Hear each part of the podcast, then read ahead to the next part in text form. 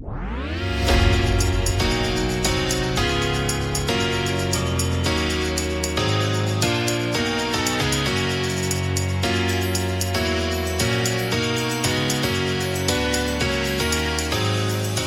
hälsar vi lyssnarna välkomna till Bladets handbollspodd och ett specialavsnitt med mig, Johan Flink, och dig.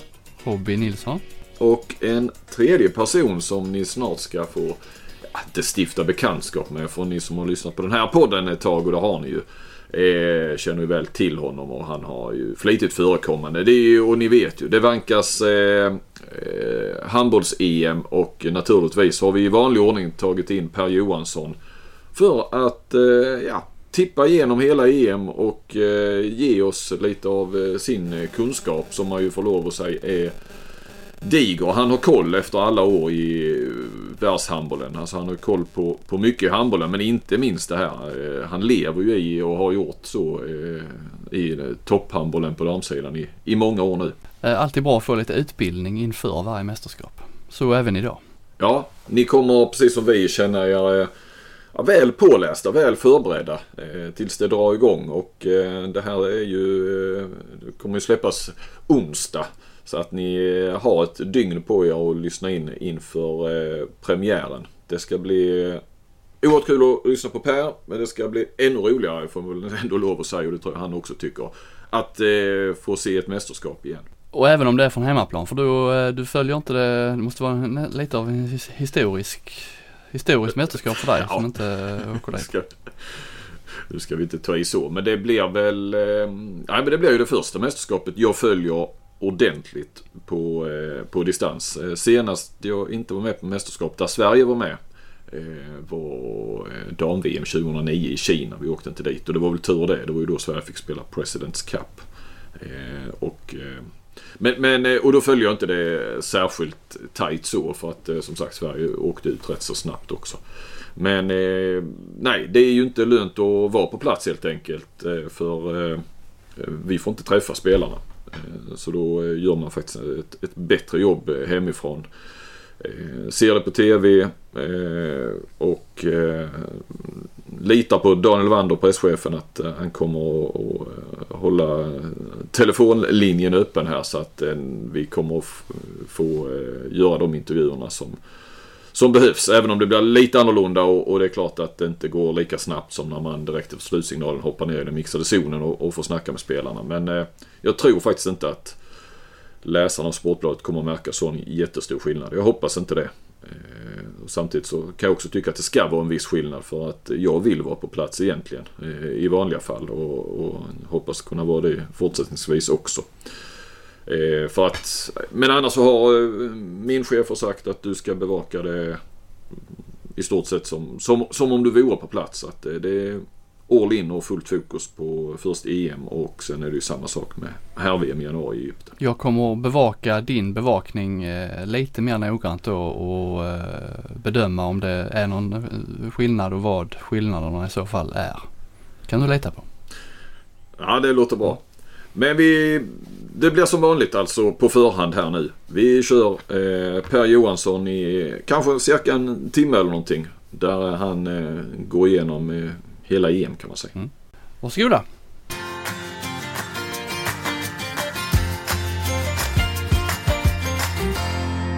Då är det dags för den årliga, eller två gånger per år, eh, genomgången inför ett mästerskap eh, tillsammans med Per Johansson. Det har ju då gått knappt ett år Per sedan du var med senast och då var det inför här-EM och då satt du i Spanien. Mm. Med någon hatt på dig och hade en senare lunch eller någonting va? Ja, lite mer salongsberusad än nu i alla fall. Eh, ja. vad jag är nu. Eh, nu sitter jag i Uddevalla och eh, ja. åker tillbaka till Ryssland på onsdag. Men eh, mm, det är inte riktigt så eh, miljö just där jag sitter nu. Men den är också ändå okej. Okay. Ja, ja, men det är ändå... Det låter lite gråare, lite tristare. Ja, det är ganska mycket tristare också. eh, miljömässigt i alla fall. Sen är det ju väldigt härligt att vara med familjen såklart. Men eh, miljömässigt är det, är det andra förutsättningar. Men jag tror jag ska mäkta med ändå ett skapligt hur innehåll. Hade, hur hade du, eh, om du nu hade varit kvar som förbundskapten, vad, vad hade du gjort eh, just nu då? Då hade vi haft en vilodag, eh, för då skulle vi åka buss till Tirana eh, imorgon eh, och sen flyget till Danmark. Så att då hade vi tränat hela vägen från onsdag till söndag och så hade vi fått en vilodag. Och alla hade förberett sig för att åka till VM. Så att, det var ju en plan som jag hann göra och ett program jag hann göra med både innehåll och annat. Men nu slipper jag i alla fall åka buss till Tirana imorgon. Så att, det, det, det, slipper jag i alla fall nu de här dagarna. Tittar du, du kanske inte tittar på programmet men du verkar nästan ha det i huvudet. Kan du tänka så att jaha nu skulle jag ha gjort det egentligen och, och en liten eh, sorg kring det eller eh, känner man inte alls så? Uh, sorgen var ju egentligen i att jag inte fick göra det här med tjejerna det sista. Uh, sen så var det väl ingen superbesvikelse. Jag hade väl kanske hoppats att det hade känts lite mer i magen just att jag inte fick göra det. Men utifrån hur det har varit här nu det sista och de diskussionerna där nere så var det väl inte så överraskande att det blev så här. Även om det såklart är speciellt i de flesta delar av Europa att, att förbundskaptenen utan att egentligen ha gjort någonting får gå när det är två dagar kvar till samling. Så att Eh, men jag var väl lite mentalt inställd på att det kunde bli så här. Eh, jag funderar inte så mycket på vad de gör, men jag vet vad de gör eh, just nu. För att, eller hade i alla fall, jag hade i alla fall haft en vilodag idag. Sen om den nya förbundskaptenen har det, det vet jag inte. Men, nej, men det, det, är väl just att tre år tillsammans med tjejerna och sådär, det, det, är väl det jag tänker på. Sen, sen kändes det väl som att det var över. Och sen blev det över i, lite i förtid, men det, det, det känns okej. Okay. Jag hade väl hoppats att det skulle kännas lite jobbigare faktiskt, men det gör det inte.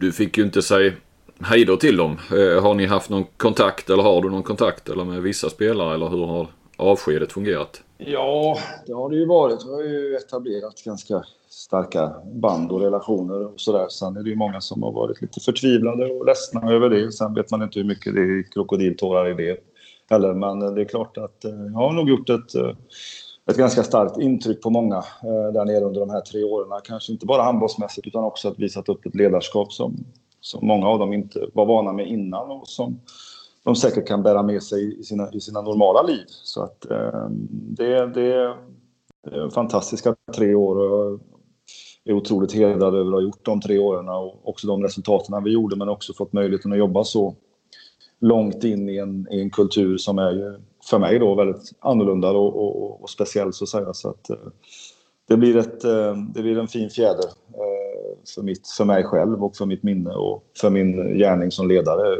för all framtid. Så att, det är 90 procent bra grejer som vi, jag fick vara med om det.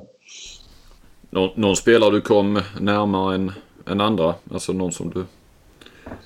Men jag tror att det var kanske framförallt de yngre då som nu idag kanske är 21, 22, 23 år som ju var tonåringar då när, när, när vi började. Och, och eh, höll ju ganska hårt i dem så att säga men ändå med kanske en annan, en annan kärlek och omsorg än, än vad, vad kanske de var vana vid. Och, och, det var ju det var ju mycket tuffa så att säga, situationer vi hamnade i men till slut så lär man ju känna varandra och till slut så, så blir det ju en acceptans också att man, att man har en ledare som, som kanske kan vara lite mer avslappnad och kanske också eh, kan eh, prata om lite mer mjukare värden inemellan. Att det inte behöver vara liksom eh, det här fiolsträng hela tiden, att det ska vara liksom på hela tiden. Utan, och inte tro på volym och, och, och kanske ja, att inte... Ja, eller, alltså ett, ett annat ledarskap helt enkelt. Så de yngre på ett sätt, sen också de äldre har jag också lärt mig otroligt mycket av så Jovanka och Majda och Milena och de här som är, och Katarina Bolatovic. Jag lärde mig otroligt mycket handboll av dem. Alltså på ett sätt som hur de tänker och hur de gör och det, det krockade ju eh, väldigt ofta men, men vi kom alltid ur eh, de här krockarna med, med att vi lärde oss någonting. Eh, I alla fall lärde jag mig ofantligt mycket av dem. Så, så det är lite olika utifrån vilken ålder de hade. Mm. Att, eh, ja, jag, kom, jag kom nära många på, på olika sätt. Och då är du hemma i Sverige nu och ska ner till eh, Ryssland och, och jobbet där på onsdag sa du va? Mm, ja, men det ska bli det ska bli spännande för att vi har ganska många kvar nu. För jag hade ju ett antal givna ryskor här som föll ifrån. Framförallt på grund av, av skador och sjukdomar och så. Så att jag har en, nio spelare där. Och så de yngre också som har några yngre som är duktiga och får jobba i, utan det här med taktik och uppkörning till varje match och sådär. Så att två och en halv vecka där med dem nu känns som det ska bli spännande. Att man får liksom jobba med riktigt tränarskap om man säger så. Så att inte bara allting går mot en match varje helg eller som det var för oss två gånger i veckan. Så att det, det, det känns spännande. Paradvåningen i Spanien, eh, då kan det inte vara någonting där? Nej, jag har inte varit där sedan eh, vi spelade in den här podden faktiskt. Ehm, för att sen hade jag ju fullt upp och sen kom ju pandemin och ja, sen har jag varit i Sverige och sen så åkte jag till Ryssland. Och, så att eh, nej, jag har inte varit där på ett år. Så att jag hoppas väl att det ska kunna öppna sig nu här till våren kanske. Så att, mm. Men den, den står kvar tror jag, hoppas jag. Mm. VM i... Det är ju VM i Spanien. Dam-VM i Spanien nästa år. Där. Mm, ja det är det. Är du förbundskapten någonstans då? Ja, det hoppas jag. Eh, jag känner att det här, men det blir ju väldigt spännande här att ha ett klubblag från, nästan från starten av säsongen och till slutet av säsongen. Eh, men eh, nej, landslag är ju något som ligger mig varmt i hjärtat så att om jag skulle få något bra här så känner jag absolut att det är någonting som jag vill fortsätta med i, i framtiden. Så det, det, ja, det hoppas jag. Ja, har du slängt ut den kroken också? Om nu handbollsvärlden lyssnar på detta. Mm. Eh, ska vi gå till, till handlingarna? Handbolls-EM eh, bara i Danmark är det nu då, eh, inte alls i Norge. Även om det står kvar Norge på den officiella sajten. Uh, ja, uh, hur är upplägget eh, Flink? Det, det, är som det brukar eller? Ja, damerna kör ju, ligger ju kvar här med 16 lag så det är rent och fint. Uh, gruppspel, tre bästa i varje grupp vidare, mellanrunda, semifinal, final, bronsmatch. Och det är det vi ska ta oss igenom nu i vanlig ordning med, med experten. Grupp A Ska då? Ska jag dra lagen där bara lite snabbt och lätt? Gör det, eh, Grupp A. Frankrike, Danmark, Montenegro, Slovenien. Och då undrar man ju eh, Per Johansson, eh, är det the usual suspects här med Frankrike och Danmark som eh, ligger i topp eller? Ja, men det, det gör det. Den här var ju, den och Sveriges grupp är ju överlägset starkast. Sen har det ju hänt en del saker i Montenegro som ju har tappat sitt bästa vapen, nämligen mig. Eh, nej, det ska jag bara. Men eh, har ju ett antal spelare som eh, man får svårt att ersätta. Vi höll jag på att säga, men eh, har ju en målvakt, Rajcic, mittnia, en av de bästa, Milena Rajcevic och Katarina Bolatovic, Tanja Burnovic. Så att, och har ju väldigt svårt att ersätta dem samtidigt som, som då Slovenien eh, som har ju ett, ett habilt landslag har ju fått två grymma förvärv i Barbara Lasovic som inte har spelat där på tre år och Elisabeth Omorieid som är nationaliserad. Tillsammans då med, med, med Bellas partner där i, i Brest, Anna Gross och Stanko i Metz så har ju de eh, ett lag som eh, som blir att räkna med, får jag säga. Nu är den här sidan väldigt tuff. Eh, jag tror ju att det står mellan Slovenien och Montenegro. Jag, jag tror inte Montenegro går vidare från gruppen. Och det säger jag inte i någon form av bitterhet utan Slovenien kommer att vara favorit i den matchen mot dem. Så att eh, då har jag Montenegro fyra och Slovenien tre. Ehm, Danmark eh, hemmaplan och alltid ingen publik eh, har ju ett homogent lag men har ju inte speciellt många världsspelare. Eh, tycker jag inte de har. Det väl egentligen Sandra Toft, en målvakt som är kanske bäst i världen som ju dessutom har lite skadeproblem som är den enda riktiga stjärnan. Eh, stort plus tycker jag för coachen. Duktig, jobbig att möta, väldigt taktiskt skicklig och gör väldigt bra saker i Esbjerg även om de inte tagit sådär jättemycket poäng i år. Eh, så de har jag på andra plats. Eh, jag tror att Frankrike vinner den gruppen. Mycket på grund av att efter många fina år så gjorde de ett väldigt svagt VM. Extremt svagt VM för att ha så bra gäng som de har. Har ju klarat sig ganska bra från skador. Har ju Pinot skadad som kanske är lite på fallrepet och inte lika viktig för dem längre. Bröt ju näsan här i Bodosjnost och uh, har ju ett, ett fantastiskt handboll och det har de ju varje gång. Sen är det ju enastående att man kan spela så dåligt anfallsspel som de gör eh, och ändå vinna så mycket titlar de har gjort. Och, eh, men, men ser ju ruskigt bra ut. De tror jag vinner den gruppen. Mm. Mm, var mycket på en gång kanske. Du hade aldrig kunnat, eh, om du hade varit kvar i Montenegro, hade du aldrig kunnat tippa de fyra va? Det är väl helt, ja det gjorde ju Tobias i, i Boden. Det är ju din eh, kompis och eh, lärjunge lite grann. Han tippade ju dem sist. Ja, nej det är klart jag inte hade tippat dem sist men eh, men jag hade nog kanske tyckt på samma sätt även om jag inte hade kommunicerat ut det här i podden för att Slovenien har ett eh, lag som kan... Eh, de har bland annat slått Frankrike i två öppningsmatcher i, i två mästerskap här under ganska kort tid. Och nu har de ett bra gäng och uh, har också en duktig coach, Uros Breger, som jag tycker är en av de bästa också. Det är han och Jesper Jensen tycker jag, de är mest imponerade av faktiskt vad de gör med sina lag. Han har ju Ljubljana då i Champions League. Eh, och de har ett bra gäng. Eh, och de har ett bättre gäng än vad Montenegro har. Sen har ju Montenegro någonting unikt som inga, inga andra har. Det här med fightingen och, och passionen. Och oavsett egentligen vad de ställer på benen så är, så är det folk som eh, kan mörda för att gå vidare i en sån här grupp. Så att, eh, men, men rankingmässigt så, så är Montenegro fyra. Jag tycker just i de här grupperna, det är både på här och damsidan när det gäller Frankrike. Så det är alltid så stor skillnad vad man kanske tror och vad man hoppas. Mm. Eh, men liksom, om du hade fått ranka den här gruppen utifrån vad du hoppas. Vill man inte att Frankrike, Frankrike ska komma, alltså, just med tanke på det du var inne på anfallsspelet det har ju varit så otroligt eh, tråkigt att titta på dem de senaste gångerna. Egentligen både på här och dam, kanske mest dam. Eller har du några romantiska känslor kring Frankrike så att du ändå hoppas på nej, dem? Men, nej, men jag har ju en, en försvarsromantik som... Eh, som ja, det kunde jag ge mig. Eh, ja, det kunde du ge dig på. Och det är ju också en del av spelet. Eh, som ju inte uppmärksammas så där jättemycket. Men det är klart att de titlarna de har vunnit på har ju varit med ett överjävligt bra metodik. Många bra försvarsspelare kan förändra sitt försvarsspel. Sen tycker jag bara det är, är, är ja, det, det, känns eh, märkligt att man inte kan få till anfallsspelet bättre. Framförallt på damsidan tycker jag.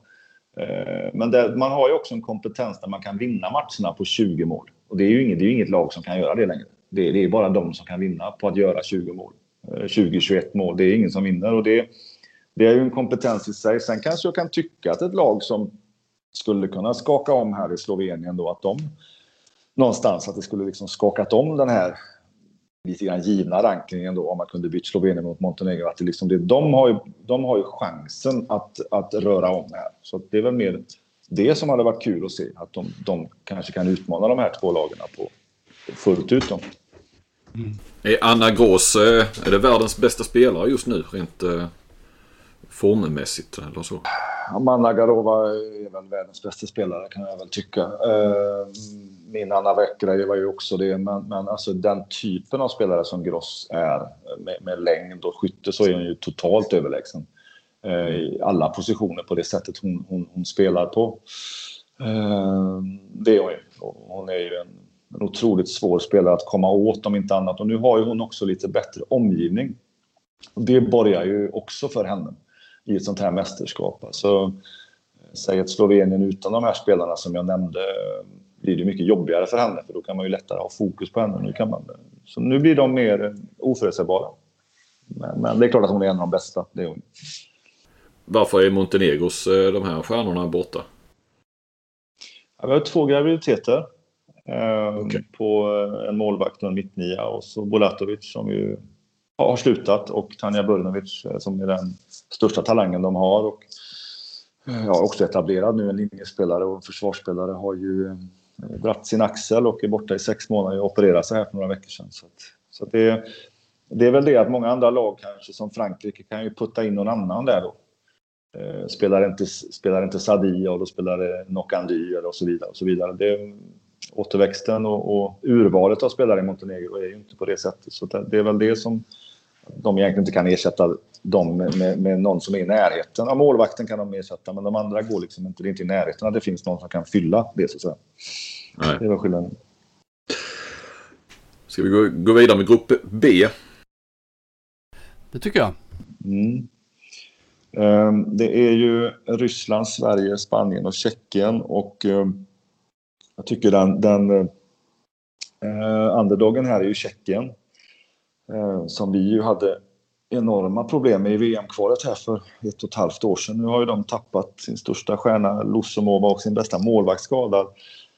Det är en jobbig premiärmatch för Sverige, även om de är inte profillösa är de inte, men jag tyckte de hade ett jäkla bra go och haft de senaste åren och varit jobbiga mot en del stora nationer också, vunnit, tagit en del skalper och jag vet ju att de, eh, min eh, assistent är slovak eh, och han säger att de går ju, det här det handlar ju allt, allting går ju bara mot den här Sverige-matchen. Så att en, en, det ska egentligen vara fyra här, men har ju sin chans om de skulle slå Sverige tror jag. Uh, alltså Tjeckien hade man hellre haft i, i slutet där när de hade åkt på ett par uh, smällar?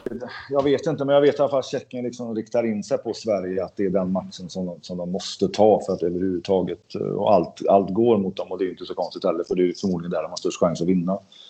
Uh, men den är... Jag tycker att vi ska ha ett varning, eller vi behöver ta det. Jag, jag tycker de är bra och jag tycker att de är, är ett bra lagspel. Lite kanske som Sverige kanske inte, som vi kommer in på sen, inte har de absolut bästa världsspelarna i varje position, men, men ett bra kollektiv. Tjeckien är ett bra kollektiv och är absolut någonting som man kan snubbla på eh, i en första match mot Sverige. Men jag har dem som fyra. Spelartappet där på de två, eh, alltså att de tappar de två, det, det måste väl vara kännbart eller? Ja, det, det, det är kännbart för dem och de har Hörbakova är också inte med en vänsterhänt som kanske inte betyder så jättemycket. Men de är, de är väl kanske lite sämre än vad de var när de, när de mötte oss för Eh, för ett och ett halvt år sedan. Då. Mm. Eh, det är de. Men ett bra kollektiv. Eh, spelar för varandra och underordnar sig varandra. Har de gjort ett par år. Och, och, har ju gått lite under radarn för att det är liksom, ja, det gungar ingenting. Men tittar man på lite resultat tillbaka i tiden så har de varit tätt på och också tagit några skalper. Så att, mm. Respekt för dem i alla fall. Mm. Ehm, sen då så har jag Spanien som trea i gruppen. Och eh, varför har jag det då? Jo, eh, ett hysteriskt bra VM. Det var ju, vi var ju ett mål från semi med Montenegro. Det var ju den matchen Spanien slog i oss. Gjorde mål med tre sekunder kvar, justitiemord. Men det spelar väl ingen roll nu. Men då hade ju vi varit semi annars. Men de gjorde i alla fall ett väldigt bra mästerskap. Vad, vad hände nu där? Uppdat eller påminn? Nej, men det var ju våran match. Systrarna Bonaventura inte superbra relation med Montenegro. Sista anfallet de kontrar. Ett givet, eh, en given styrmefoul blir två minuter och eh, frikast till Spanien. Barbosa gör mål tre sekunder kvar. Ehm, mm. Det var det med den uppdateringen. Nu är ju inte Barbosa med. Ehm, Barbosa var ju extremt bra i VM sist. Jag trodde inte att hon skulle komma på den nivån igen.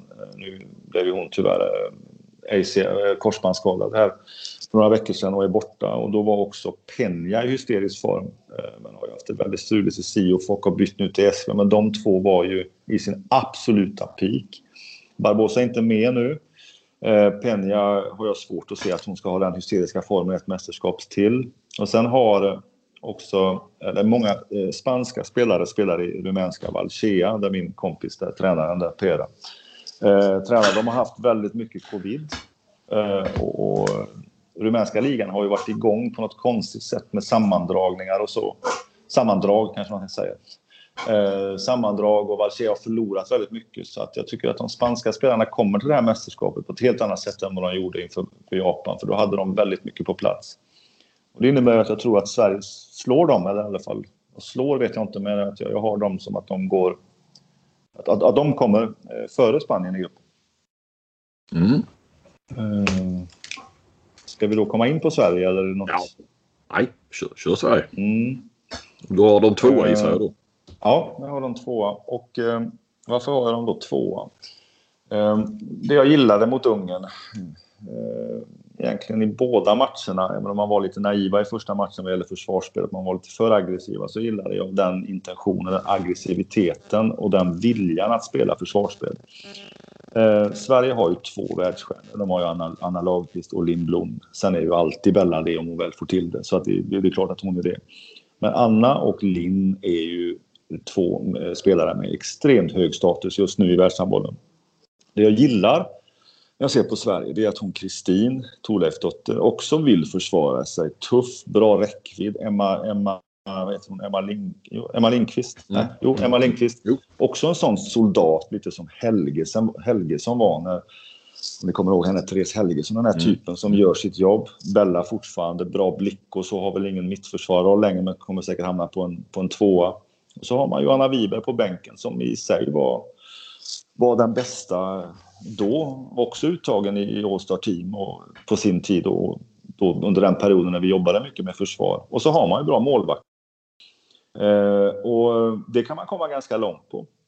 När man ser exempelvis ett sånt lag som Ungern som är totalt sömnigt där i andra matchen. De är inte intresserade av att springa hem eller försvara sig. Sverige har ju, en, har ju idag väldigt många fina eh, försvarsspelare och man ser också att de har ett, ett, ett lite annorlunda tänk. Jag tror att det är viktigare att försvara sig nu, ska jag inte säga, men man har en lite annan aggressivitet eh, och så har man bra målvakter. Eh, och det, det, det kommer man långt på. Sen är inte alla de här så etablerade, Kristin här och Emma. Och det, det är väl ingen som pratar så mycket om dem. Men, men, men Sverige är ju också beroende av att några av de här yngre spelarna, typ som de två, som Dan, några av dem måste ju kliva fram och få sitt genombrott. Annars går det ju inte såklart. Men om de får det så har Sverige en fin grund. Du har väl Melissa Petrén också, inte i försvaret men däremot i anfallet som... Eh, det är väl rätt många som tror på henne. Ja, men det är också en sån där spelare som vi kanske inte har haft på så länge i svenskan. Den här halvdistansspelaren som kan dra ett rejält skott från golvet eller göra en rejäl tempoväxling. Och jag gillar ju henne att hon är modig och, och, och att hon kan bra på att komma en mot en och, och, och sätta sig själv i bra lägen. Det är också en, en, en spännande spelare eh, såklart. Eh, så inte så namnkunnigt men, men ändå många där som vi som har följt här handbollen, alltså de här barnstjärnorna som Kristin och och, och, och Petrén var och, och, även Anna och Lindblom, Lindblom var på sin tid så, så är ju det här eh, eh ganska habila spelare som man, som man definitivt kan skapa någonting runt för att de har eh, de är soldater, alltså de, de, liksom, de förstår att ska vi komma någon vart så måste vi hänga ihop här, annars, annars går det inte. Så tror jag. Hur, eh, du, så, du har ju Anna Lagerqvist i, i klubben. Hur, eh, hur bra är hon? För mig är hon den bästa försvarsspelaren i världen just nu. Eh, definitivt är det här en mot en. Eh, du kan sätta upp henne mot vem som helst i, i världen och hon vinner fler dueller än hon förlorar och vinner dem oftast klarare. Så att den lilla förändringsprocessen som vi har påbörjat i Rostov nu med, med att komma in med lite mer skandinaviskt tänk så är hon ju jätteviktig. Sen är hon ju receptiv. Hon är, hon är oerhört seriös, hon är förberedd och hon har fått på bara några, bara några månader här en väldigt, väldigt hög status. Och det märker man också bland de lagarna vi möter, att man undviker henne i vissa situationer. Man hör hur man, de pratar om henne, att sätt inte den här situationen och så vidare, utan spela runt henne istället och så. Så att hon är, ja, hon är, för mig är hon bäst i världen bakåt. Mm. Ja, du var inne där, Lagerqvist och Lindblom, de två mest respekterade så utomlands. Nu är det ju två mittsexor, kan man ha nytta av det på något sätt. Det, det är inte, ja bakåt vet jag att du vurmar men eh, eh, liksom framåt just att det är två stycken på, på, en position där man normalt sett bara spelar en liksom. Eh, är det inte lite synd att båda två är mittsexor just eller kan man dra en, ha nytta av det på något sätt? Ehm, jag tror inte att Thomas kommer att spela det gamla klassiska 2-4 om han inte spelar 7 mot 6. Men man kan väl säga så här, Lindblom är ju, tycker jag, idag en, en, en, hon är kanske den bästa anfallsspelaren av, av alla linjespelare i världen. Eh, och Anna kanske är då den bästa försvararen eh, och kanske inte riktigt lika bra framåt som Lind och så tvärtom. Eh, sen är ju båda väldigt snabba och explosiva spelare. Det gör ju att de kan byta väldigt snabbt så att man behöver inte så att säga tappa på om man vill spela dem samtidigt bakåt. Så är både Anna och Lind väldigt snabba ut och också vet när de ska springa i kontringen båda två. Det är väl kanske i kontringen som man kan utnyttja det då om man spelar med dem i mittförsvaret. Att man, man bygger en kontring på, på två duktiga och snabba linjespelare och där kanske Bella kan välja liksom och, och, och, och få med dem i spelet. Det, det, det är ju mer rimligt än att man ska spela med båda i, i uppställt spel. Det, det, det har jag svårt kanske att se som någon första variant här. Det, det tror jag inte. Nej. Vem blir Sveriges viktigaste spelare? Ja, det, blir, eh, det blir ju viktigt att, att Bella känner liksom att det här, fan det här är, nu, nu ska jag driva, bära det här en gång till. Det är klart att det blir viktigt. Sen är det Anna och Linn. Och målvakterna som är överlägset viktigast i det här laget. För att eh, Sverige kommer ingen vart om de inte får träff på försvar, målvakt, kontring. Man har också en bra kontring, så man har mycket snabba spelare. Man har, spelare, eller man har också en målvakt som kastar väldigt bra. Kanske Filippas absolut bästa grej. Att hon är snabb ut med bollen. Eh, Ryder såg jättefin ut igår. Evelina har inte sett så jättemycket men... men eh, hon är ju tredje valet också. Så. Ja, men de är också snabba och, och, och. Och, och, för det är också viktigt att spelar man bra försvar, man är aggressiv och fattig boll, att man också har, orkar ha energi att kontra. Och det, det är inte alltid man har det. För man, jag vet när jag var förbundskapten för Sverige så var vi ganska usla i kontringen för att vi la så enormt mycket kraft i försvaret. Så vi hade inte den kraften att skjuta ifrån. Ehm, det, det tror jag att med de här spelartyperna att Sverige, Sverige kan ha det. Eh, nu när det brinner till, hur ser en svensk eh, startsjua ut om du får bestämma? Vi har ju inte Blomstrand med till exempel där. Uh, ja, då är det väl hon eh, Rask och eh, Hagman, Lundström. har svårt att värdera vem som ska börja. Sen eh, Lindblom framåt. Sen tror jag det är Kristin, eh, Bella och eh, Dano. Kan ju också vara eh, Jamina och såg jättefin ut i de här unga matcherna tycker jag. Och sen att man har Lagerqvist bakåt då till att börja med och sen att man kan varva Anna och, eh, och Lind då framåt bakåt. Det är lite olika, på lite olika konstellationer och så. Ehm, det är väl så kanske jag skulle tänkt. Ehm, Filippa i mål tror jag med, med erfarenhet och sen ha Ryder där som en målvakt som kan komma in och, och förändra någonting om det skulle gå om det skulle vissla in för mycket bollar och så. Så, så ser det väl ut. Mm. Vad säger du om Thomas Axnér då? Vad, vad, tror du han... Hur, jobbar han? Vad tillför han? Jag vet inte hur eh, din relation till Axnér och hur, eh, hur väl du känner honom och som tränare och så. Uh, nej, men min relation med, med Axnér är väl, är väl jättebra. Sen, sen jag för många år sedan tyckte att han stod och mumlade, mumlade metaforer i, i någon avkastsändning eller vad det då hette. Men Eh, seriös, jobbat många år. Eh, jag vet att han har följt damhandbollen. Sen är det ju också det. Det är ju svårare att träna, träna damer. Det ställer ju högre krav. Eh, men det känns ju som han har varit väldigt seriös i sitt eh, förarbete nu som ju alla tränare har kunnat vara som förbundskapten. Man har ju inte haft några samlingar. Men det jag tycker mig se med blotta ögat utan att veta hur han jobbar så, så tycker jag att han, han sätter en, en större... Han har satt en prägel på försvarsspelet Eh, som jag tyckte mig se och såg positivt ut även om de var lite för naiva mot Ungern ibland. Men det kan han nog rätta till. Eh, jag tror att han är en bra ledare. Jag tror att han har mycket kunskap. Jag tror att han är en bra lyssnare som man kan vara när man har ett svenskt landslag. Man kan lyssna mycket. Eh, och så. Och, sen har han ju inte gjort något mästerskap. Det är ju något speciellt i den här mästerskaps... Nu blir det en extrem bubbla, men just det att det är match varannan dag, ibland två dagar. Det är väldigt, väldigt speciellt. Det, det, det kan du inte träna dig till eller läsa dig till. Men det, det är en helt annan rytm när du är landslagstränare och det, det är hans första gång. Men jag tror att de... Eh, det känns bra. Jag tror att det, det var rätt man för det här. Så att eh, jag, tror att det känns, jag tror att det blir bra. Det här, nu har vi läst eh, Flink här och skrivit man, laget utesluts som de går utanför hotell, hotellbyggnaden själva. Hur hade ni, eh, du hade väl ändå gjort lite förberedelser. Vad, alltså hotelldöden pratar man om i vanliga fall men nu blir det ju nästan extremt. Vad, hur ska man göra för liksom att ha någonting att göra? Jag, jag, alltså om jag ska vara ärlig så kan jag inte, jag kan inte se mina, jag kan inte ens föreställa mig hur de här montenegrinerna ska klara det när hälften röker och när det, det ska hända någonting hela tiden och det är liksom högt och lågt och så. Jag vet inte hur de ska mäkta med det riktigt. Så det hade ju varit en, en otrolig utmaning hur man skulle göra. Eh, väldigt svårt att förutspå. Man kan ju liksom inte leka ihjäl sig heller. Man kan ju inte ha taktikmöten. Man kan ha de taktikmöten man har för att annars tröttnar folk. Och, ja, jag tror att det blir, eh, det blir, jag tror att det blir otroligt besvärligt för många individer vad man än hittar på. För att risken är att man hittar på lite ja, såklart konstlade grejer för att det är som det är. Men, eh, ja, det, det är ju speciellt för alla. Det är ju ingen som har varit med om det här förut. Så att, eh, kanske det är lättare med ett svenskt lag. Eh, kanske det.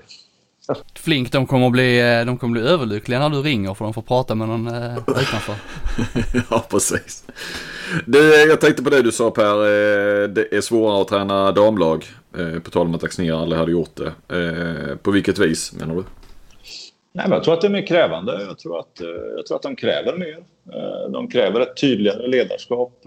De kräver en tydligare idé. Och Eh, sen är det väl också könsskillnaden som man inte ska underskatta. Att vara man bland en massa kvinnor och med, med, med den sociala så att säga eh, ja, strukturen och de här, eh, exempelvis tycker jag, svårare att se när det kommer konflikter och det är, tjejer är bättre på att dölja det och så vidare. Sen, sen tycker jag alltid att det har varit en större, jag har ju 15 år med killar och 15 år med tjejer. Jag tycker att det är en större utmaning och det är kanske därför också jag har hållit mig kvar på damsidan. Okej, okay, kanske på grund av de här toppjobben jag har fått, men, men också att det är en ledarskapsmässigt en större, en större utmaning. Att leda tjejer med. och det har jag gillat. Och det kan tror jag han kommer gilla också. Ja. Och sen har han ju då Johanna Wiberg eh, som kvinnlig assisterande. Det känns ju oerhört bra. Eh, också en oerhört fin människa, Johanna Wiberg. Och en väldigt, som står för mycket och rak i ryggen och alla de här fast blick. Och, eh, och någon som folk lyssnar på. Eh, även om hon inte har någon supererfarenhet som ledare på den här nivån så är det ändå en, en väldigt bra assistent. En assistent som jag hade valt eh, också tror jag. Eh, om jag hade fått välja i den positionen som Thomas. är. Jag vet inte om han fick välja men jag hade varit väldigt, känns mig trygg med henne vid sidan om. Mycket så. Ditt, ditt tips nu när eh, Axnér går in som eh, förbundskapten i ett mästerskap för första gången. Det är inte att sitta och dricka whisky på kvällarna och lyssna på Johnny Mitchell.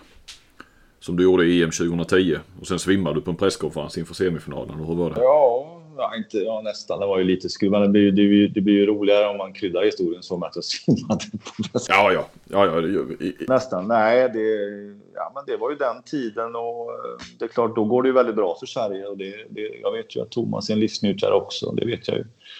Han gillar god mat och god, goda viner och eh, det är klart han ska få göra det om han känner att det är en, en, en bra grej för att nå resultat. Men då får man ju ta mig fan göra resultat också om man ska leva så. Men eh, eh, det var en fin upplevelse. Men det kanske inte var så... Det kanske inte är så ja, politiskt korrekt kanske, men det är inte allt som är det. Jag tycker han ska njuta de stunderna han kan njuta, för det är viktigt att göra det eh, när man lever så här och har knappt näsan över, över vatten, vattenburet med, med saker som ska göras hela tiden. Och, och då gäller det att hitta tillfällen att, att slappna av. Det är väl det. Så det, det hoppas jag att han gör. På sitt sätt. Ska vi ha, eh, sen har vi ju en eh, då, ettan i gruppen. Ditt Ryssland. Ja, mitt Ryssland ja. Eh, det var ju fint sagt. Man kan väl säga så här att Ryssland var ju en överlägsen guldfavorit för mig eh, och är ju fortfarande en medaljkandidat. Och det är det enda laget som kan klara en skadelista med exempelvis CSKAs Michalichenko som är den största handbollstalangen på tio år som har kommit fram i världen med Anna Sen som är en universalspelare, kan spela överallt. Frolov, en ung mittnia som är duktig. Kuznetskova, en vänstersexa som också är duktig och den bästa av alla då kanske Anna Vikraeva. Och det är ju nästan en hel uppställning. Eh, och det är ju också framförallt Michalichenko, Sen och Anna Vikraeva är ju det, det är ju supertopp så att säga i, i, sina respektive positioner. Men det jag har upplevt nu när jag har varit i Ryssland och mött CSKA och Lada och Astrakhan och Svesta, de har en, en otrolig återväxt. Eh, så ändå med alla de eh, spelarna på, på skadesjuklistan så, så är de fortfarande en, inte min guldfavorit längre, men, men en, en, metall, en medaljfavorit. Eller medaljkandidat ska vi säga. Men har, en, har, ett, har ruskigt mycket bra spelare. Nu har de, nu har de också Dimitreva tillbaks, exempelvis Ilina tillbaks. Ehm, de har eh, min Bobrovnikova, de har Managarova som, och Kushukar som jag har och Macke. Alltså de har ju två av mina tre, två av mina målvakter som har varit jättebra i Champions League. De har ju ett, hade ett superlag, men nu har de ett, ett, ett riktigt bra lag i alla fall oavsett. Mm. Mm, så de är väl hårdast drabbade av alla lag egentligen. Eh, är de, eller de är det.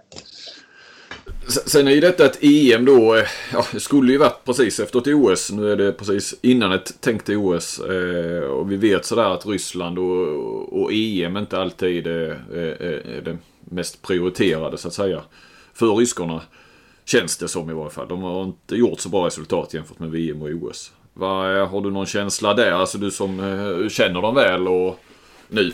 Några av dem. Vad, vad är din känsla där? Eller är det bara en tillfällighet att inte Ryssland lyckats i EM? Nej, men nu är det ju ett EM innan ett OS då istället för VM innan ett OS. Så att eh, de var ju, de var ju hysteriskt bra i VM. Sen, eh, sen var ju, fick de ju stryk mot Nederländerna och det, det är ju så man ska vinna de viktiga matcherna. Men så bra som de var i, i VM så spelade de ju som som mästare fram till den matchen ja. och vann ju klart mot Norge i bronset. Nu, det har ju varit nu Ambros Martin, han är inte, jag har ju, han lämnade ju Rostov och tog jag över, så nu har han ju bara landslaget och han, det är ju också mycket revansch i att de vill så att säga visa att de är bäst. Eh, och det betyder otroligt mycket. Jag hade ju Galina Gabbisova som blev uttagen här för första gången. Hon grät ju alltså av lycka att hon kom med, hon är 35 liksom. Så att alltså, landslaget är ju otroligt, otroligt viktigt. Det är en sån mördande konkurrens som i och för sig är lite mindre nu. Eh, så att då komma, bara komma med i det ryska landslaget, de hade ju 30 spelare de kunde välja på. Alltså på riktigt. Eh, här va. Så att eh, för dem är det jätteviktigt. Det är otroligt viktigt för landet och för deras egen skull och deras karriär. Och, och, och visa att, att, att de är bäst. Det är det. Jätteviktigt. Hög, hög motivation. Okej. Okay. Ja, det var ju fan. Men, men. Ja, ja. Det var den halvan. Då går vi vidare med Grupp C va, Robin? Mm. Eh, Nederländerna, Ungern, Serbien, Kroatien. Vad tror Per Johansson om detta? Jag tror att Kroatien är solklart fyra här. Eh, det här är väl kanske den sämsta gruppen. Eh, C och D är ju sämre än A och B tycker jag på förhand. Kroatien eh, tror jag inte har någon chans här.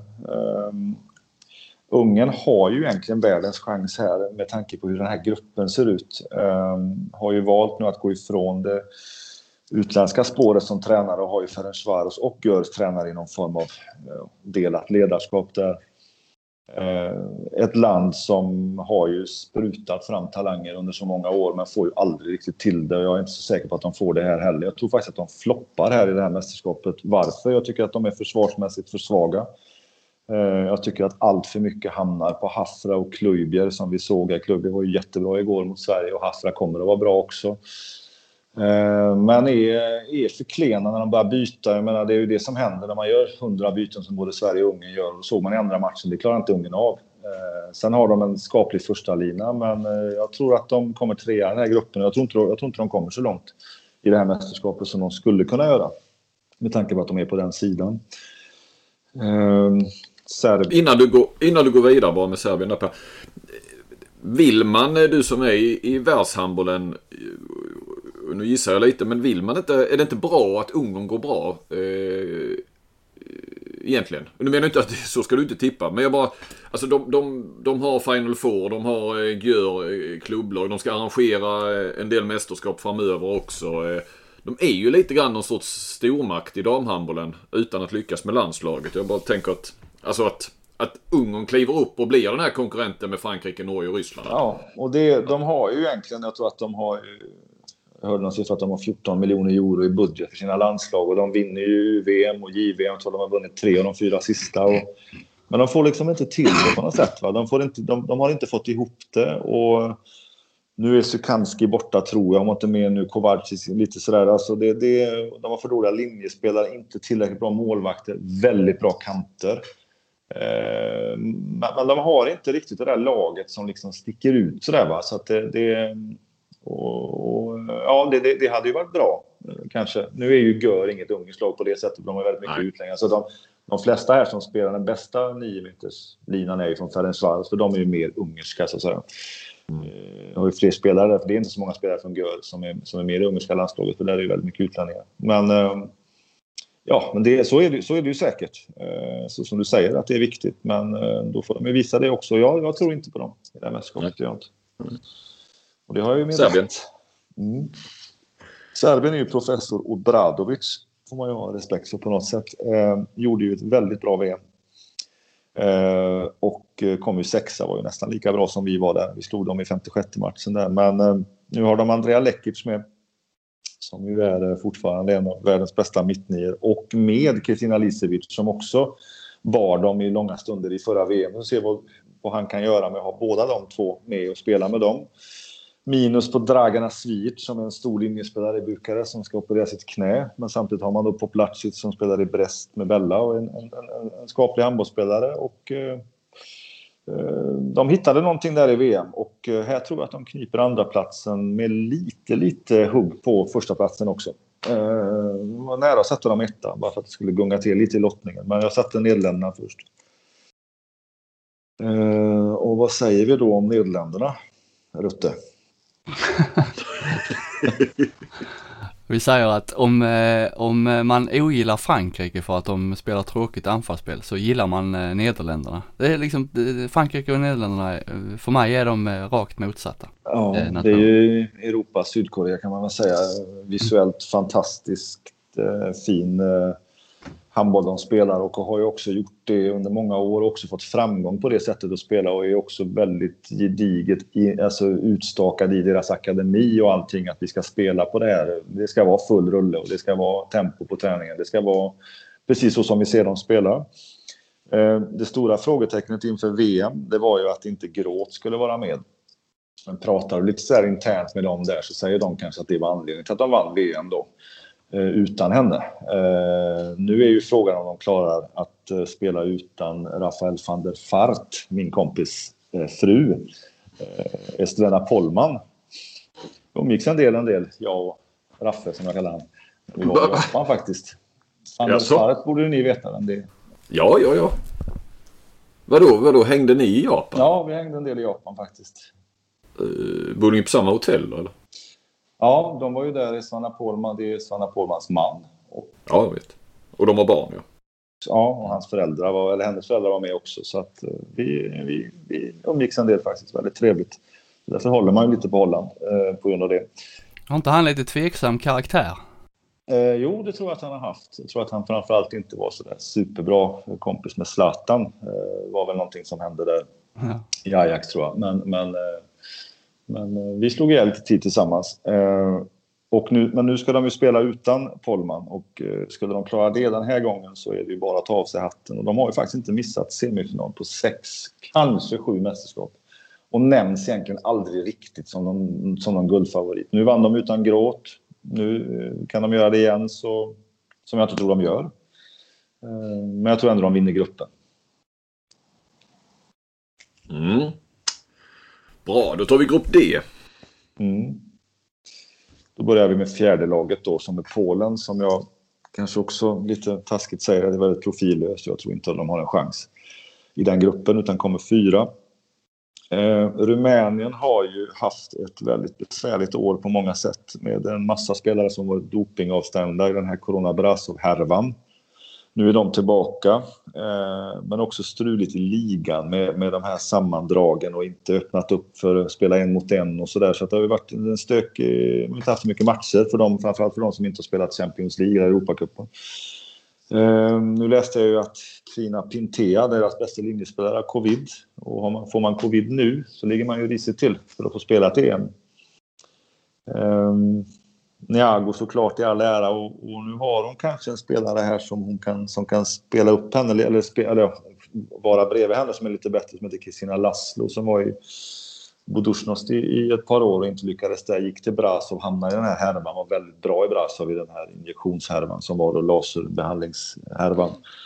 Eh, kommer tillbaks nu och eh, är en spelare som på sikt kan bli väldigt, väldigt bra. Eh, men väldigt osäkert. Nya coacher i, i, i Rumänien som jag inte vet riktigt vad, vad det ska bli av det. Så de, de är lite sådär svårtippade, så jag har dem som, sätter dem som trea i gruppen. Mm. Tvåa då? Sen har jag de som jag tror på här, om man ska hitta någon. Jag, jag tror ju på Slovenien på andra sidan, men de tror jag är för mastig konkurrens. Eh, däremot Tyskland, bra åldersstruktur. Eh, många tyskor i bra form. Eh, Smits är tillbaka, en viktig spelare för dem. Har eh, många spelare som spelar i Champions League och har stora roller, mycket speltid. Jag tror att de kan bli, det blir min eh, raket i det här mästerskapet. Jag tror inte de slår Norge, men jag tror att de kommer tvåa här och tar med sig två poäng. Eh, jag tror att Norge är klar etta här, kompletta sugna. Inte tagit medalj på ett par mästerskap. Det är dags på något sätt. Och också det, det landslaget som under den här pandemin har liksom lyckats hitta struktur och organisation. Eh, bevakning av spelare, hitta alltså läger, alltså mindre läger. Alltså såg ju, såg ju otroligt bra ut i Golden League. Just hur de såg ut, hur de var tränade, hur de sprang. Alltså alla har ju haft väldigt mycket sviter av det. Men det var liksom som man tittade på Norge, att inte de hade haft några sviter alls. Nu har det ju hänt en del efter det. Att, ja, Solberg med covid och några andra och så där. Christiansen. Det har ju hänt en del, men de såg ju oförskämt bra för att komma till en turnering i Golden League från, eh, från en, en sån pandemi som är. Så att det är ju en, en, en favorit hos mig då, att vinna den här gruppen. Och de är väl ganska, de har väl med alla va? Det är inte så många som saknas där. Jag vet inte, Silje Solberg då va? De tycker, de tycker ju alltid att de saknar. Alltså de, de går ju alltid med någon form av andra och det kan de väl göra men det blir ju inte så trovärdigt. Ja men vi tappade den, det, det. Oh, jo men titta vad ni har då. Liksom idag så, titta på deras lag med Christiansen, Oftedal, Nora Mörk. Alltså det är ju bara liksom att namedroppa hela laget och så är det väl kanske de som är borta såklart.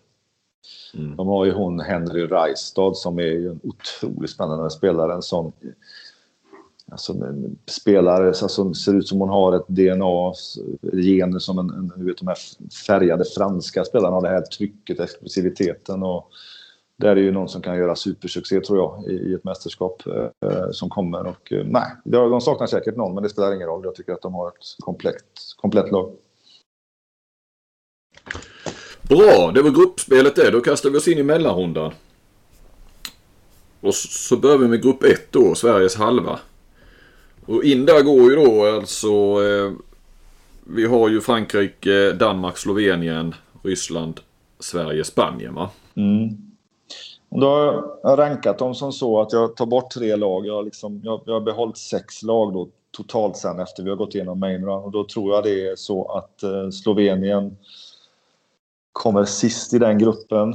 Kanske före Spanien, kanske före Sverige. Jag tror att det är väldigt jämnt på de tre lagen. Där Sverige, Spanien, Slovenien. Men jag har satt Slovenien sexa, lite fegt. Spanien femma och Sverige fyra. Jag tror att Sverige blir sjua. Eller åtta då. Jag tror inte man spelar den placeringsmatchen. Men sjua eller åtta.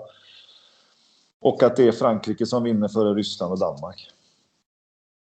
Eh, blir min ranking där då. Eh, lite oklart på de tre lagen där som missar. Slovenien kan också bli fyra, Sverige kan bli sist. Eh, ja. Men, eh, men ja, jag tror Sverige blir 7-8. Mm. Och från andra sidan? Um, då tror jag att, jag var inne på lite förut, jag tror att Ungern floppar. och jag tror också att Rumänien inte kommer så långt. Så att jag har dem som femma och sexa i den gruppen. Och Serbien fyra i gruppen, men lite känsla över att de kanske kan peta bort Nederländerna kanske. Eh, för att ta sig eh, till en 56 eh, plats i alla fall. Men jag har Norge som klar etta, Tyskland som två, Nederländerna som tre. Jag tror att Tyskland blir det laget som, som fyller den här luckan som blev nu när man har Frankrike, Ryssland, Spanien och Danmark på ena sidan. Så, så, så är ju det konkurrensen är ju, är ju mindre på andra sidan. Det, det, det, det är det, det, är det Så Tyskland två, Norge ett. Och då har vi semifinalerna som sådana. Frankrike mot Tyskland va? Ettan och tvåan där ja. Och Norge, Ryssland på andra. Ja, då slår Frankrike Tyskland. Tyskland nöjda med sitt mästerskap. Där kommer fyra till slut. Men eh, förlorar Frankrike till final. Norge slår Ryssland. På grund av att kanske de inte når hela vägen. Ryssland är det väl börjar bli match 8-9 eller vad det nu blir. Eh, så så det blir en final mellan Frankrike och Norge och en bronsmatch mellan Tyskland och Ryssland. Och där vinner Norge och där vinner Ryssland. Så att eh, då har vi Norge 1, Frankrike 2, Ryssland 3, Tyskland 4 och sen slår Danmark Nederländerna i 56 matchen och blir femma. Och eh, Nederländerna sexa. Ja. ja, då behöver vi inte spela om det egentligen. Utan nu vet Har du vi. gjort någon flink eh, tidigare liksom? Eh, gått igenom hur, hur bra han har lyckats eller om... Ah, jag har väl inte gjort det. Jag vill minnas att jag brukar få något sms då och då i slutet på mästerskapen. Från ja, du brukar här. skriva det nästan varje gång. Nästintill hundraprocentigt brukar, brukar du skriva. ja, du brukar påminna mig först kanske om att... Eh, ja. Eller ja, det kanske är jag som varit först någon gång men... Eh, jag har inte räknat på det så. Eh, det borde man ju kanske göra egentligen. Eh, men det brukar nog, eh, eller vad säger du Per? Det... Nej, men jag tror väl det viktigaste här, sen hur de placerar sig, men just de här sex lagarna som blir bäst då. brukar, vi, brukar ju väl vara ganska bra på att pricka. Men här har man ju typ Tysk, Tyskland tror jag ju blir den som kanske kan slå sig in bland de etablerade då. Sen är väl i ärlighetens namn så är det väl ändå, alltså topp 6 i ett EM hade nog jag också klarat av att placera in. Det är ju ändå placeringarna. Men du jobbar ju ändå ganska mycket med handboll, Rutte. Och det, det, det gör inte det. jo, men du gör ju det också menar jag. Så att Ja, jo. du kan ju också dina grejer. Tänker jag. Oh, vad snällt sagt. Eh, Per, eh, bara kvinn, kvinnliga domare tänkte jag på. Eh, har ju varit en del kritik mot det har jag sett. Mm. Ja, och det, det är ju ett ramaskri bland oss som är i Champions League. Och det har ju ingenting med att de är kvinnor att göra, men kvinnorna som spelar och utövar idrotten, det vill säga utövarna, de vill ju ha de bästa domarna. Eh, och det får de ju inte i Champions League. De får ju inte de bästa domarna. Eh, och det är ju ingen, det är ju inget självändamål att vi ska bara ha kvinnliga domare. Det det är ju inte det som är jämlikhet, utan jämlikhet är ju att de som är bäst lämpade. Det finns kvinnliga par som är superlämpade för att döma både herrar och damer och Champions League och hela balletten. Men det finns också kvinnliga domare och herrdomare som är, är inte ens närheten av den nivån som vi, som vi spelar på. I Champions League så har det varit i många matcher pinsamt.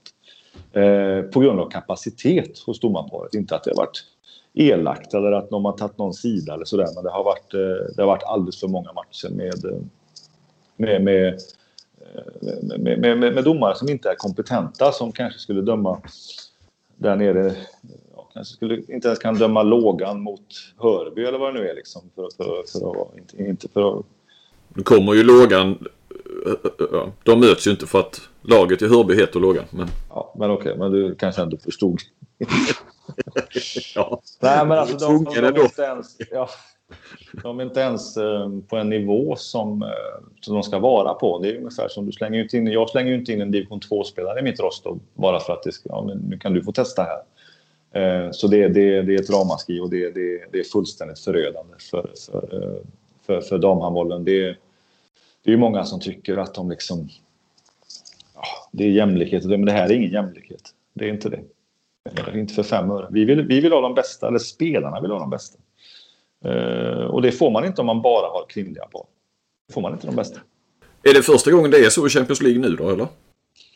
I Champions League är det inte så, men det är väldigt mycket kvinnliga domare. Men där är det också män. Men det är, det är väl definitivt så i EM. Så är det så. Ja, att det är första gången. Ja, ja, ja, ja. Det var det jag så uppfattade Så fattade jag det på dig att eh, det var... Men då ska ju också de parerna, de här grekiska parerna och, och, och de här, ja, var de nu kommer ifrån, de bosniska paren, de, måste ju också pröva någonstans. Och då får de ju göra det. Då blir ju vi en prövoverkstad, Champions League damer. Eh, då får ju de, då får de praoa där. Och det är klart, när vi, när vi, när vi möter Esbjerg borta och jag möter Jesper Jensen och, och det, båda tränarna har varning efter 20 minuter och spelarna ser ut som frågetecken. Då måste man ju fundera över om, om det här är rätt eller inte. För vi, vi tränar ju ett, ett antal timmar i veckan, analyserar ett antal timmar och då vill vi ju att de som ska leda matcherna Eh, också är på den nivån som vi är på. Och det finns ju par som är det. Men de får inte vi på damsidan. Och det, det, det är ett... Ehm, det är ett nedvärderande sätt att hantera eh, vår verksamhet, eller framförallt tjejernas verksamhet. För att de är superprofessionella och de vill ha de bästa rättskiparna. Och det får de inte. Då kan det ju bli en riktig nu om man tänker framförallt eh, första och andra gruppspelet kanske. Alltså det kan ju bli några riktiga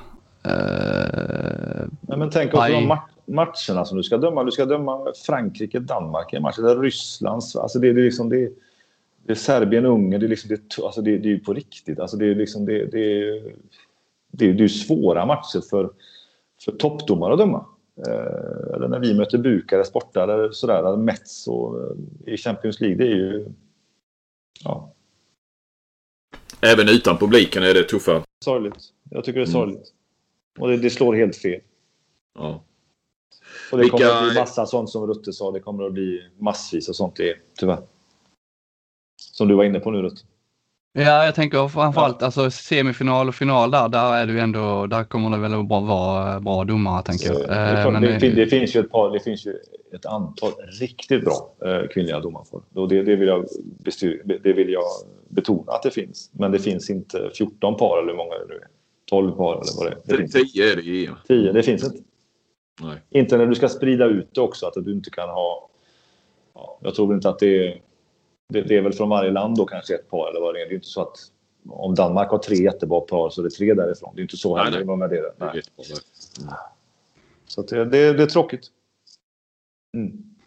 Nej, det känns liksom som att man inte rankar eh, dammästerskap lika högt utan då ska man spara, spara eh, de bästa herrdomarna då i det här fallet för de ska kunna döma. Eller så tror man att det är någon form av jämlikhets, jämlikhetstanke som ju blir helt pannkaka.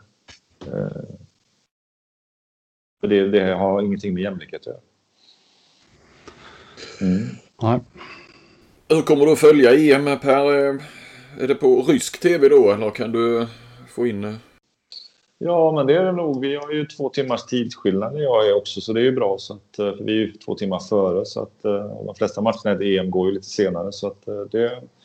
Nej, jag kommer ju att följa det. Det ska ju bli jäkligt spännande att följa det. Jag har ju inte följt ett mästerskap på det här sättet såklart i och med att jag har varit med. Men det, det är också en grej jag ser fram emot. Det blir en bra balans där i Ryssland med att ha sina träningar, ett par träningar per dag och så titta på EM. Så det blir, det blir bra.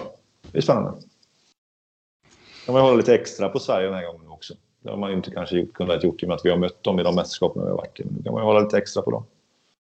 Eller normalt hålla på dem som man ska göra som svensk. Vad skulle du säga då? Du, du tippar dem då eh, 7-8 någonting. Eh, va, va, hur, hur långt ner kan Sverige komma och man ändå skulle säga att det är godkänt? Alltså vad ska man... Eh, ja det är klart, det är ju ett misslyckande att inte gå vidare. Ja, det är ju ett stort misslyckande. Och sen, sen kommer man sist i main round så är det väl också det. Men kommer man 7-8 så tycker jag att det är det är på förhand godkänt med det materialet de har och en del osäkerhet kring de här nya spelarna och hur de ska kunna anpassa sig här och några måste slå och sådär och, och, måste få sitt break och så. Så jag tror att eh, kan man komma över 7-8 så tycker jag man ska vara supernöjd med sitt mästerskap. Så, på förhand då såklart. Hur ser du på, för nu känns det som att Sverige nästan har förutom kanske Lagerqvist och Blom några till i den eh, och nu utan riktigt ha klart för mig hur, hur, gamla alla är så känns det som att vi har ett, ett, ett gammalt gäng med Robots, Guldén, Hagman och, och kanske viss mån Filippa också. Ja, Filippa. ja, som varit med länge i varje fall. Eh, och som kanske, eh, skulle jag säga, möjligtvis idén eh, inte. Men, men de andra har ju förmodligen passerat sitt senit. Sen, sen så platsar de kanske i det här landslaget såklart. Men, och sen har du ett gäng väldigt färska, unga, både unga och debutanter och så. Hur ser du på svensk, eh, svenska damlandslaget i framtiden? Det kommer ju att de ska ju fixa ett OS-kval utan vidare. Så att OS kommer ju här om ett halvår lite drygt och, och sen VM på det. Hur ser du på damlandslagets framtid?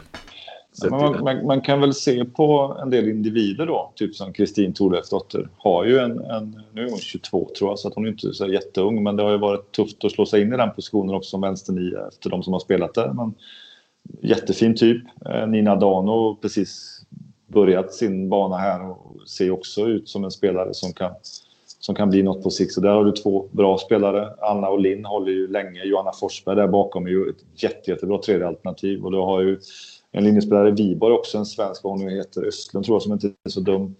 Eh, är jättebra. Eh, målvaktssidan ser bra ut ändå, även om Filippa skulle falla ifrån som jag inte tror hon gör. Bunsen finns där också, eh, i den kategorin med äldre.